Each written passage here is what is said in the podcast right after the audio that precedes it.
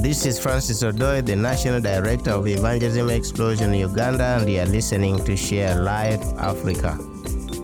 There are five primary means of growth to help your spiritual walk Bible, prayer, worship, fellowship, and finally, witness. I was recently in the same room with a brand new grandmother, and you never guess what she wanted to talk about, along, of course, with copious pictures.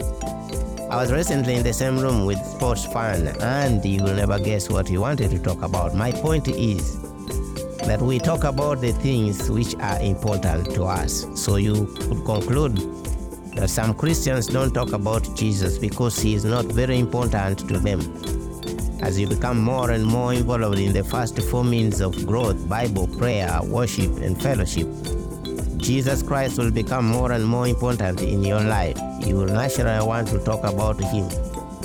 Witnessing is simply telling others about Jesus and why the Bible says Jesus needs to be important to them. For tips and tools to help you become a better witness, visit sharelifeafrica.org. That is sharelifeafrica.org.